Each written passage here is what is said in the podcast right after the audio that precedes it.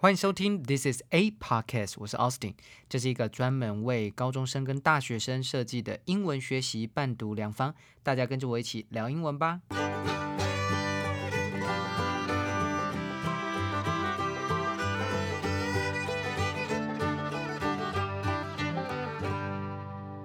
嗨，今天来先回五星留言好了。呃，下面的 Eric Carmen 应该算第二次留言了，他说。Great. It seems that you made some mistakes in the pronunciation of anti-vaxxer. 好，那他我猜他应该在讲那个 anti-vaxxers 还是 anti-vaxxer？anti 跟 anti 啊，其实这两个字这两种念法其实都是蛮常见的啦。我觉得提出疑问是一件好的事，因为毕竟我们都是算呃第二语言的学习者嘛。首先，我们母语都不是英文。那其实很多同学也会提到啊，像有些单字啊，在字典当中查不到，那我到底要怎么听到它的发音呢？我跟大家可以推荐有一个网站叫 Youglish，Y O U L I S H，它就是 U 加上 English，Youglish 这个网站哦。这个网站很厉害的是，你可以打入任何你想要听的字，就像这个 anti-vaxer 或者是 anti-vaxer。好，总之你假设你不知道的话，你把它打进去，然后呢，它就可以把所有在 YouTube 上面呢有提到这个字的影片抓出来，哦，就可以让你听到真实的人是怎么讲的。所以你就会发现 anti-vaxer 跟 anti-vaxer 一样，都是很多人讲哦。那这样子应该就可以解决掉这个留言了，对吧？啊，那其其实也不错啦，因为借由这个方法跟大家介绍这个很棒的网站。好，那再来呢，第二个是好诶，我是第一百个人，哇，真恭喜，Cat Dog。呃，我后来发现好像似乎啦，如果 Podcast 的话，排行榜要往上，好像是大家除了五星留言之外，一定要还要留要呃，除了五星吹捧之外，你还要留言。哦，那他说五星吹捧吹爆 Austin 叔叔。等一下，我什么时候变叔叔？我不是哥哥吗？老师可以开启 Google 的 RSS 功能，这样就可以让更多人听到你的 Podcast。诶，我好像有 Google Podcast，上面也可以听得到。By the way，我想听到九块老师跟 Austin 的新闻联播，by 台中李奇的学生。OK，他想要听到九块老师跟 Austin 的新闻。九块老师就 Brian 嘛，Brian 的的 Podcast 快要。应该是快要出了啦，因为其实我们应该是同一个时间决定要做，然后他是想要做，他主要是要谈说我们都应该要知道的国际新闻。哦，那我个人呃呃，当然当当他出现的时候，我一定会大力的吹捧他哦。但只要我们我有搞定软体啊，我是蛮希望可以有访谈呐，两个人的内容。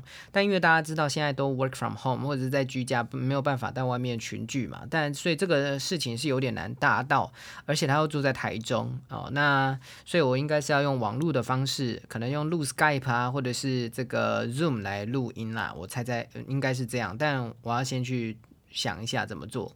好，那呃，其实我一开始做这个 podcast，我最想做的还是访谈哦，因为我觉得自己一个人讲，你们可能在上课都听多了，对那那我在在 podcast 上面，我就可以找一些我的这些以前台大的同学啊，那现在可能有一些在台大医科啊，有一些在台大财经啊那些，或者是呃，就是已经毕业了啦，然后毕业现在都在做什么事情，我想要让他们可以可以跟我跟大家分享一下哦，一些呃，我们大家所谓的那种学霸。啊，因为我怎么样，我也考不到台大医科嘛。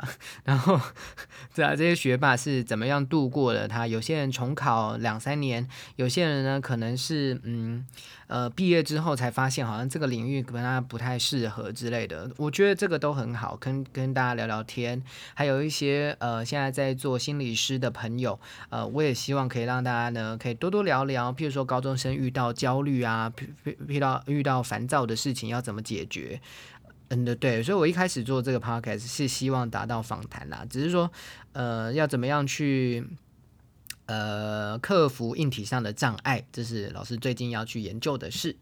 好，那这样子应该就差不多了啊。五星留言大家可以啊，还有一个他说，哎，等下等下等等，还有一个他说某位高三班的学生，他说棒，好赞，老师的声音很好听，希望可以继续经营，期待下次有特别来宾，哈哈，想听 Kla 老师。哇，K 老师好，哎，你们知道，其实我做这个啊，都是要半夜三更半夜录，因为我觉得外面声音太大声了。因为我我也没有那种非常专业的录音室，哦，那是蛮困难的啊。但我觉得，呃，这样慢慢的过来，我也大概了解一下听众啊，大家在听的时候可能会注意的美感，那。嗯，可能会可以可以更更迅速的达到一些新的样，当然就是慢慢的在转变呐。我觉得就在尝试啊，毕竟这也是第一次。好，那这个留言回答完之后，我们来讲今天的内容。我们今天要讲焦虑哦，呃，anxious，焦虑。嗯，大家此生都会遇到一些这种没有办法处理的窘境，或甚至是灾难般的大事啊，那你就会第一个感觉当然就是紧张，感到焦虑。比如说你要去到新学校，你将要见到新的人，你今天要上台报告，那些做第一件事情都会感到很焦虑。就像我一开始做 podcast 的时候，我也是非常在意到底我的这个排行怎么样，或者是我的收听率。但我后来慢慢的调试好，因为我调试也算是蛮快的，反正就是做我想要做的事。情啊，做我想要做的事情。然后，其实我一开始做 podcast，呃，主要就是希望，因为我看听到上面 podcast 比比较多的这些英文学习。都是偏简单啦，或者是偏偏嗯生活化，也不是说生活化不好，它可以让你呢很轻松的接近英文。但是，一旦你到了某一个水准之后，你就要知道这样子的东西其实不够的啊，是不够你用。所以我希望定义我是至少你高中水准要可以够。OK，好，那今天要聊焦虑啊，讲一个故事好了。呃，大家应该都知道，我每个礼拜三呢都要去新竹上高一高二的课。那我每个礼拜三都是坐同一班的自强号，从台北出发到新竹去上课。通常呢五点左右就会到新竹，哦，那六点的时候会开始上课，就高一高二的课。有一次啊，接近差应该是暑假的时候，我没有记错的时候，那呃应该接近暑假吧。哦，那一次接近差差不多快五点的时候。啊，因为因为五点多就会到新竹，差不多五点的时候就差一点点就要到新竹了，突然就紧急刹车这样，然后列车长就广播，因为大家也不知道为什么紧急刹车停在这个铁轨上面，哦，列车长就说，呃，本列车发生死亡车祸，请各位旅客旅客稍待这样子哦，然后开车时间未定，当下我就很茫然呐，因为我第一次听到的时候，当然第一个是很震惊，就会觉得说，哇，死亡车祸怎么离我那么近？然后都没有感觉，就是突然就是这样刹车而已，然后就是觉得哦，人人就是很脆弱这样。可是后来呢，越接近到快要开快要上课的那段时间，我就开始紧张了。我想说，你要知道那种高一高二的班呢，我们在新竹的班，就是其实每一个地方的班都是一样，那每一个班都很大班。那高一跟高二这样整个加起来快四百个学生，如果要等我去上课，然后我的上课又不见又不到，那怎么办？我怎么交代？对不对？所以我就很紧张很紧张。当然我。就开始感觉到自己的心跳加速啊，那种很典型焦虑的时候，你会觉得的是坐立难安这样。然后第一个直觉就是赶快打给班主任了。哦，当然接到电话的话，他们也是非常的焦虑，因为他们束手无策啊，该怎么办？你怎么可能让那个火车动起来？还有很多老师就直接跟我讲说：“哎，你要不要赶快跳车？” 我是觉得真的蛮扯的，因为我是在平交道上，我怕我跳车就变下一个了。总之，我就那时候就觉得这么这么这么多的事，因为大家都很焦虑，焦虑的时候你没有办法保持一个逻辑啊，很理智的思考。那当下我自己也真的没有办法，然后就完全没有办法理智，就赶快站起来，然后电话那一头就叫我一定要去问到列车长说这个列车大概多久会动啊？大概多久会动？那我大概几点会到教室？要算一下。我就冲冲冲冲冲到第一节车厢前面那个列车长室，我就发现，我就看到列车长很紧张，他就从那个车车从从那个铁轨啊那边有一个门呢，就直接跳上来，然后脸色惨白，他就说啊，他已经没有呼吸心跳。哇！我那个时候我就整个整个 shock 震惊之外，我就发现说，哎，我这件事情应该是可以理性解决，因为你毕竟这件这个这个事关人命的事情，你也只能等到人家铁路警察来把所有事情收整之后。这个列车才可以走嘛，啊，毕竟家属也要知道，怎么可能这样直接这样开走？哦，大概要知道一下原因呢。所以我当下就就有一点点清醒了。清醒之后呢，我就跟这个补习班就协调一下，说那我们什么时候补课？因为我应该是大概七八点之后才可以到教室。那毕竟不可能让学生就是坐在教室等两个小时嘛，又没有老师。所以我那时候就想说，好，那就就先瞧补课嘛。让学生可以先回家，然后也把这个新闻告诉大家，因为刚好新闻上面都有报，所以他们也知道我不是去游山玩水，或者是就是懒得上班，好，那那这种隔天就补课了，所以是还好，就顺利解决。而且当时啊，我记得后来在火车上卡了两三个小时之后，我大概七点半左右到了到了补习班，所以刚好高二的那一堂课的下半堂还可以上，哦，所以算是没有到太大的损失啦，哦，这个这个问题没有那么的严重。但那一件事情之后，我就发现啊，到底要怎么样去避免这种，你真的没有办法掌握到你人生下一件事情会出现什么大事。因为我当下的时候是真的是我第一次遇到，因为应该也是很多人的第一次遇到。我还问我旁边那个人，我旁边那个人开始在在我旁边坐，我旁边有个阿伯。阿北就开始在那边四处安抚所有的乘客，说不要不用担心，这个大概还有两个小时。我们想说，哎，你为什么那么清楚？你怎么知道还有两个小时？因为他说，他说他常常遇到，我就觉得他根本就是代赛。我今天就是跟他坐在一起才会发生这。当然了，anyway，这人太迷信了。总之呢，这个这个呃，当然就是让我很紧张的时候，还是会有有趣的事情发生啦。大家还是轻松以对。好，那呃，经过这件事情之后，我就来思考说，焦虑这件事情要到底要怎么解决啊？不论你有没有这样的经验呐，这种这种感觉啊，你就会让你觉得无所适从，对不对？而且常常觉得逃跑很有用哦，但有些时候逃不到怎么办？我常常看到很多同学啊，都是先不要看，眼不见为净。比如说今天要考试了，才发现我有一科还没有读，怎么办？啊，就给他。就给他写下去嘛，不然怎么办？对不对？然后或者是呢，呃，或者是要考试的时候，呃，最后要交卷了，然后翻过来，啊，还有好几个大题没有写，怎么办？还是要面对？那你你交出去之后，下一科整个又受到影响，就整整个期期中考，整个段考，甚至有可能在大考的时候就出错，就整个都考砸了。这是很常见的一件事情。当你在焦虑的时候，你没有办法理性思考，这个就是我们今天要讲。那如何去应对这种事情？如何去解决，就是大家都要学到一课，OK？好，那我们首先还是先来教英文好了。Anxious，A N X I O U S，Anxious 当形容词使用就是焦虑、忧虑的意思。它的名词是 Anxiety，A N X I E T Y，Anxiety。如果你说 I'm worried。I feel concerned about something，这只是担忧的意思，就是最最弱程度的担忧。当你担忧开始一旦增强之后，你就可以讲 I feel uneasy。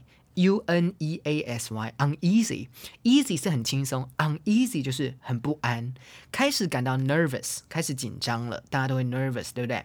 所以當你從從擔憂 worried concerned，然後開始提升一個檔次到 nervous，開始緊張。有些時候美國人會說 I become edgy，E D G Y，edge 本來是邊緣的意思，edgy 就好像你站在悬崖邊緣，哦，有點緊張，開始惴惴不安喽。或者是你可以說 something makes me jittery。J I T T E R Y jittery，或者是 I always get a jitters before exam。jitters J I T T E R S jitter 这个字就是因为担心可能发生的事情而紧张烦躁、心神不宁。 好，那除了这个之外呢？你再继续讲。当你要讲到更严重的时候，如果你要说一个人很神经质，he is kind of neurotic，n e u r neuro neuro 这个字首就是神经，neurotic 就是很神神经质，每次想到事情都是神经质这样。当最强烈的时候，就是我们今天的 anxious。所以各种不同维度啊，你就可以写成一个表。哦，从从 worried 到 concern 到 uneasy 到 nervous。到 become edgy，到 jittery，到最后到 anxious，甚至你每一次啊，只要像，譬如说最近 COVID，只要一出现有什么事情，哇，这个病例又暴增，你就变 neurotic，就变成神经质。OK，这种不同的用法都要会用哦。好，那现在回到正题。那焦虑的时候，什么才是正确的解决方法呢？我们来先听一段英文哦。这段英文呢，节录自 TED Talk 上面呢，加拿大麦吉尔大学神经科学教授这个 Daniel Levitin 跟他的好朋友诺贝尔奖得主叫 Danny Kahneman，应该是这样念吧，的一次很有深度的对谈。So I started thinking about that, but my thoughts didn't crystallize until about a month later. I was having dinner with my colleague Danny Kahneman, the Nobel Prize winner. and I somewhat embarrassedly told him about having broken my window and you know forgot my passport. And Danny shared with me that he'd been practicing something called prospective hindsight. 好，他说那个时候他在跟他的同事，I was having dinner with my colleague，跟他同事这个得主啊，这个诺贝尔奖得主丹尼尔·卡尔曼、 卡尼曼哦，Can Kahneman 哦，应该是这样，Kahneman 一起吃晚餐。他说 I was having dinner with my colleague Danny Kahneman，the 呃 Nobel Prize winner，and somewhat embarrassedly told him about having broken my window and you know forgotten my password。 啊，他总总之他就在讲一些日常生活常常会做做到的蠢事啊，啊，忘记了啊，passport，我开始讲 passport 嘛，passport，呃，忘记带护照啊，或者是忘记带钥匙，还要破窗进入到自己家里。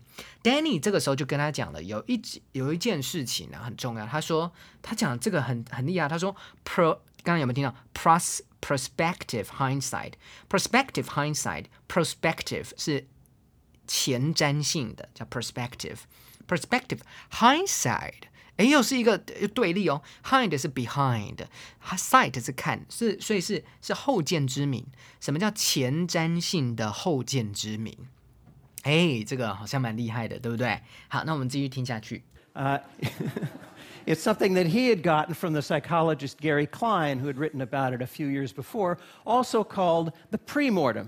Now, you all know what the postmortem is. Whenever there's a disaster, a you know, team of experts come in and they try to figure out what went wrong, right? Well, in the premortem, Danny explained, you look ahead and you try to figure out all the things that could go wrong, and then you try to figure out what you can do to prevent those things from happening or to minimize the damage. 好，在这一段文章当中，你有听到什么？他说这个东西呢，首先，这个他的好朋友跟他分享的这个前瞻性后见之明啊，是从心理学家 Gary Klein 啊这个得知而来的。那它里面讲了一个东西叫做 premortem，premortem，P R E 就是在前面，这个字其实从 postmortem 他们改过来的，post 是后面，所谓 postmortem，你要看哦，M O R T，more 就是拉丁文的死。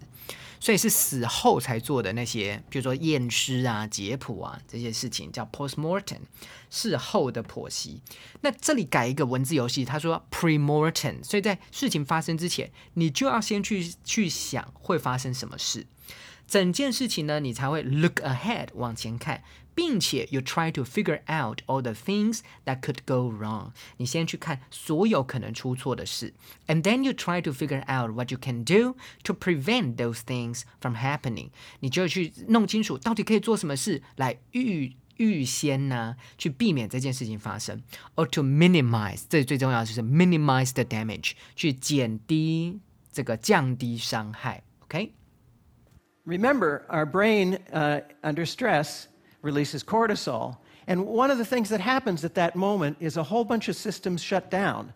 There's an evolutionary reason for this. Face to face with a predator, you don't need your digestive system or your libido or your immune system because if your body is expending metabolism on those things and you don't react quickly, you might become the lion's lunch, and then none of those things matter.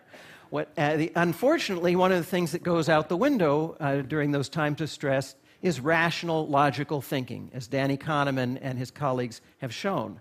Uh, so we need to train ourselves to think ahead to these kinds of situations. 好，那这里呢，他就用科学的方式来讲解。他说，我们的大脑在压力下面呢，会释放皮质醇。刚有听到一个这个这个字吗？他说，Our brain under stress releases 释放出 cortisol。 皮质醇，那皮质醇会怎么样呢？他说，在这样的情况下，皮质醇整个系统，你的身体的整个系统会停工。哦，什么意思呢？就当你遇到危险的时候，你可能你的他说 the digestive system，你的整个消化系统，或你的性欲啊，或者你的 immune system，或者你的免疫系统，全部都会先 shut down，全部都会先关掉。因为这个时候你的身体就是第一件事情就是要去处理这处理这个逃跑这件事嘛，对不对？当你在野外的时候看到老虎在你前面，你不会去想其他事，你只会想要赶快逃跑。对不对啊？那 you might become，因为你可能会变成他的午餐呢，对不对？Unfortunately, one of the things that goes out of the window during these times, uh, during those times of stress, is rational logical thinking。他说，其中有一个东西 that goes out the window，要小心哦。这个片语 goes out the window 不是夺窗而出哦，goes out the window 就是不见、消失的。这个时候不见、消失的东西，就会是你的理智跟你的逻辑思考。哎，所以除在皮质醇啊遇到危险的时候，当它一释放的时候，这时候身体其他的机制会 shut down 会停止，连你的理智思考也会停止。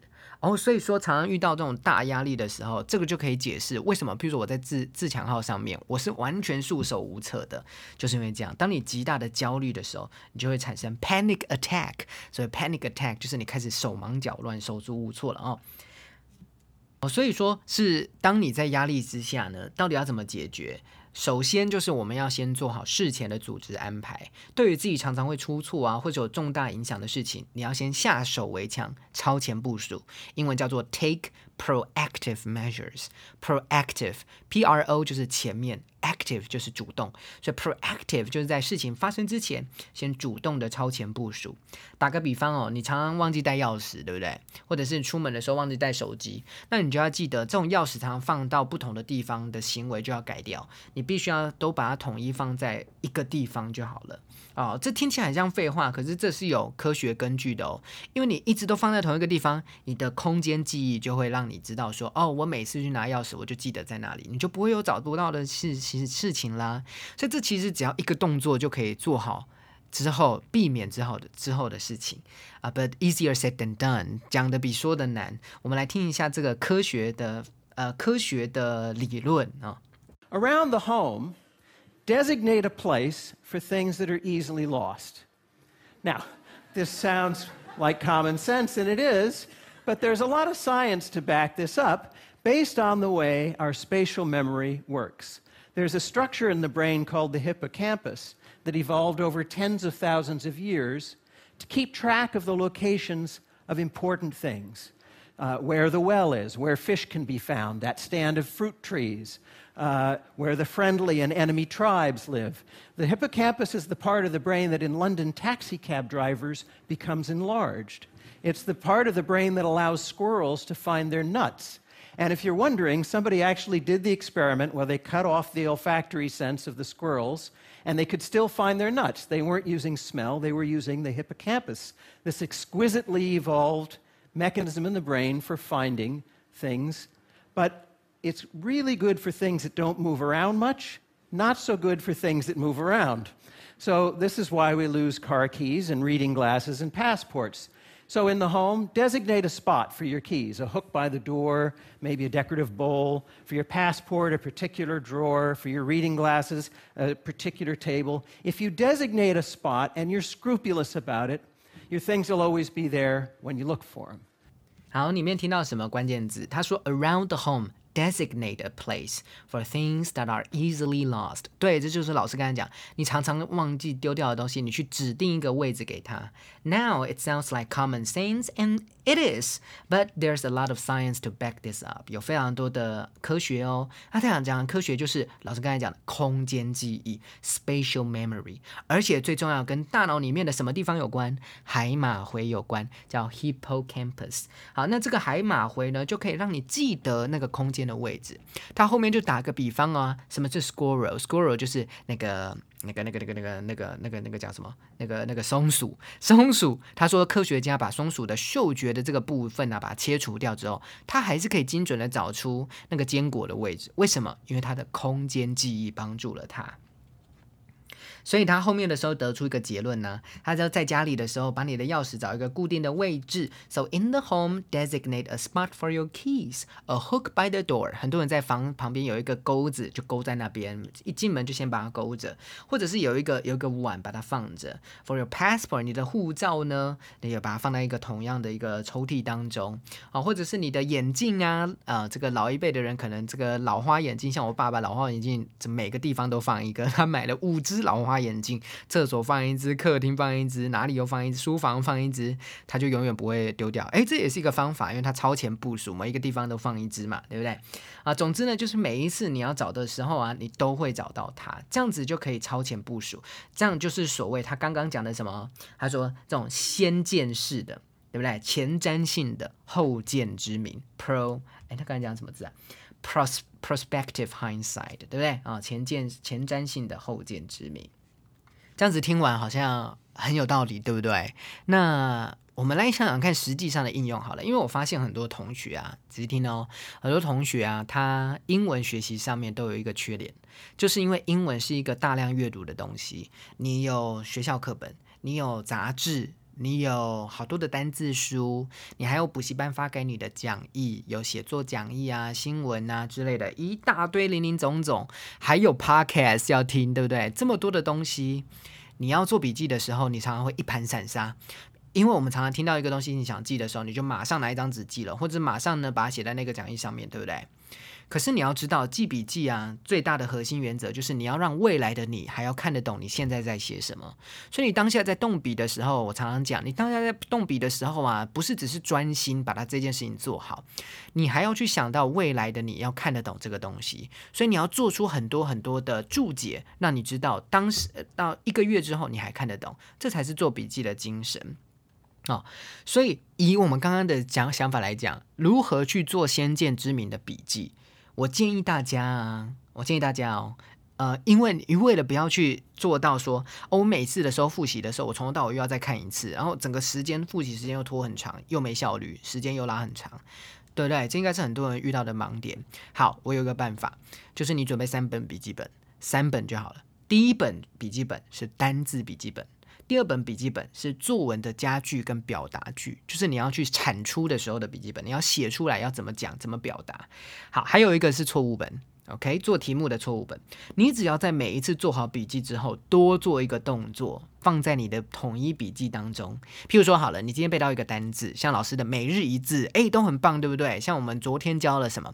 我们昨天教的是这个，哎哎，我怎么突然想不起来？我们昨天教的是，哎呀，等我看一下啊。我们昨天教的是啊，经济繁荣了，对不对？Booming，对不对？我们前天教的是 variant 变种病毒怎么讲？像这种单字啊，你一听到的单字，你想记起来，你把它放到你的单字笔记当中，统一放在里面。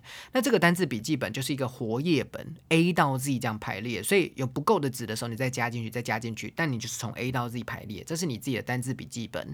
好，它的各种的单字的用。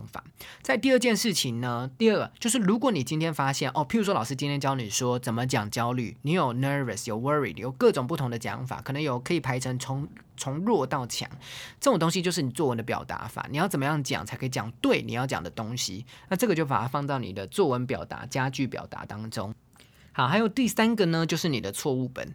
你的错误本当中呢，你就要放上你写题目啊，你解题的时候，你的心、你的、你的解题的步骤，或者是诶，为什么这个人错？你的订正，那你题目就会四散各地。但是你有错误本的话，你就可以把它放到一个地方。考前的时候你去看，你就可以一目了然。呃，所有你做过的题目，所有你做过的这个写的策略，诶，为什么我做这一题错了，我下一题还是继续错？对不对？你是不是常常发生到这样的事情？只要你做好错误本，你就可以弥补掉那个下一次还会错的可能性。这样子就可以去在笔记上面有更好的同整，懂吗？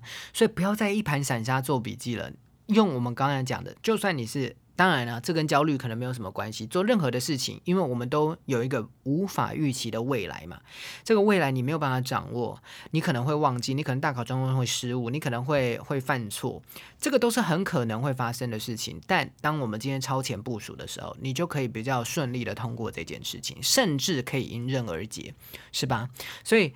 打通所有的事情到记笔记上面，这就是我们今天要讲。其实除了焦虑之外，最重要的是焦虑这个感觉，每个人都一定会有。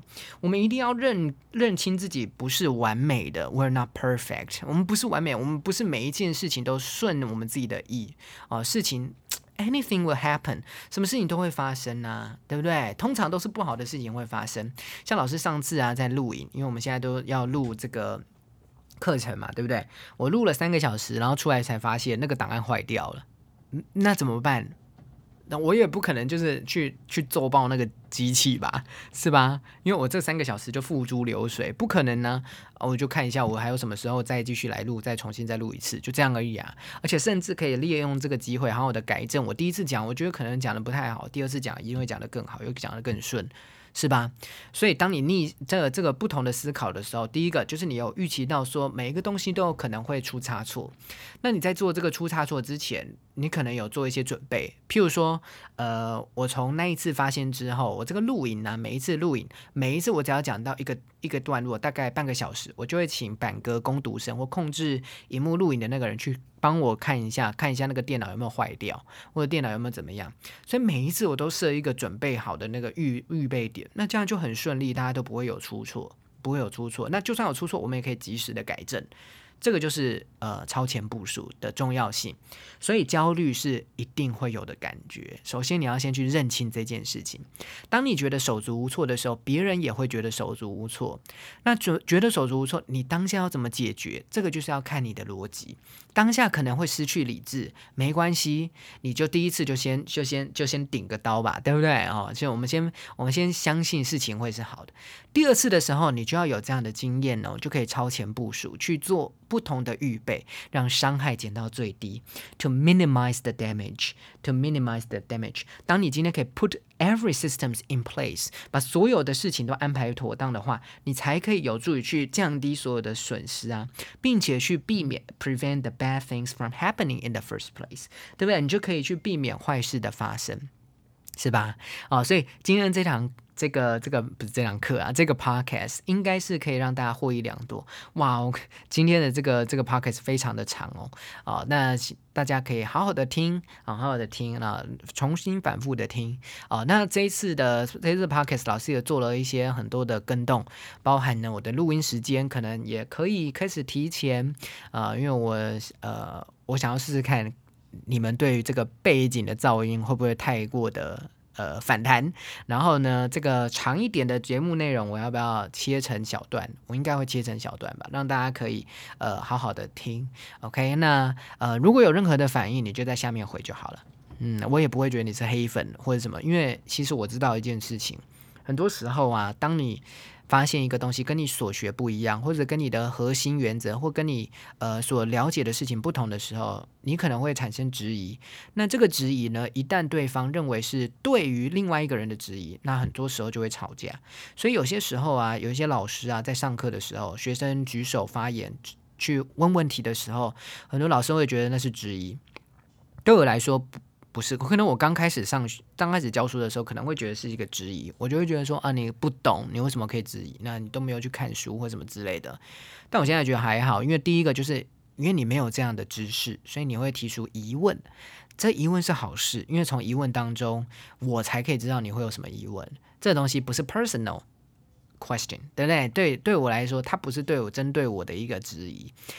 呃，那当我有这样的一个转换的想法之后，我就觉得说，哎，其实还好，就是各种的疑问啊都很好，因为这个疑问提出来，我才知道你的你你不知道的地方，或甚至真的是我自己有错，我才可以跟你呃做后续的更正嘛。这样子的话，大家才可以形成一个群体，然后。一起鼓励大家开始往上成长，不是吗？哦，所以在读书做学问的时候，也有这样的想法哦。当你今天跟同学讲了一个什么观念的时候，帮他解题，同学质疑你说：“哎，你这解错了吧？”你先不要觉得说他是在质疑你的能力，你先觉得说：“哦，他可能是不知道有这个观念。”那你就好好的把他教好啊，好好的教他。那你在教别人的过程当中，你自己也会有所成长。好，而我好像有。又有点讲的太远，只是说大家可以在下面留言呐。如果你有任何的问题、任何的疑问，我都可以回应你啊。但是呢，记得是五颗星哦，要五颗星才可以留言，好吗？排行也是蛮重要的。OK，好，今天的 Podcast 就到这里结束喽。如果正在收听的你觉得这个节目很棒的话，记得订阅加分享，下面按五颗星。记得经常收听 This is a Podcast，我是 Austin，我们下次见。